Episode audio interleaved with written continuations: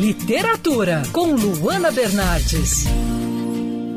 Já que estamos no Dia dos Pais, hoje eu vou falar por aqui sobre um livro que fala justamente sobre relacionamento entre pai e filho. É um livro premiado. O livro se chama A Estrada, do Cormac McCarthy.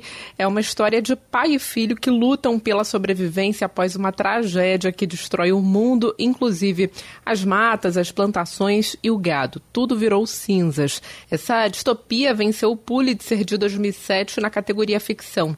A história questiona a luta pela sobrevivência e o limite entre o bem e o mal diante do fim próximo da humanidade. E esses questionamentos são feitos através justamente dos diálogos entre pai e filho que o tempo todo procuram um objetivo que lhes garanta a sobrevivência. O autor apresenta um mundo trágico e sem nenhuma esperança, mas ao mesmo tempo demonstra o amor profundo de um pai pelo filho e a compaixão que a criança, com uma ingenuidade única, sente pelos próximos.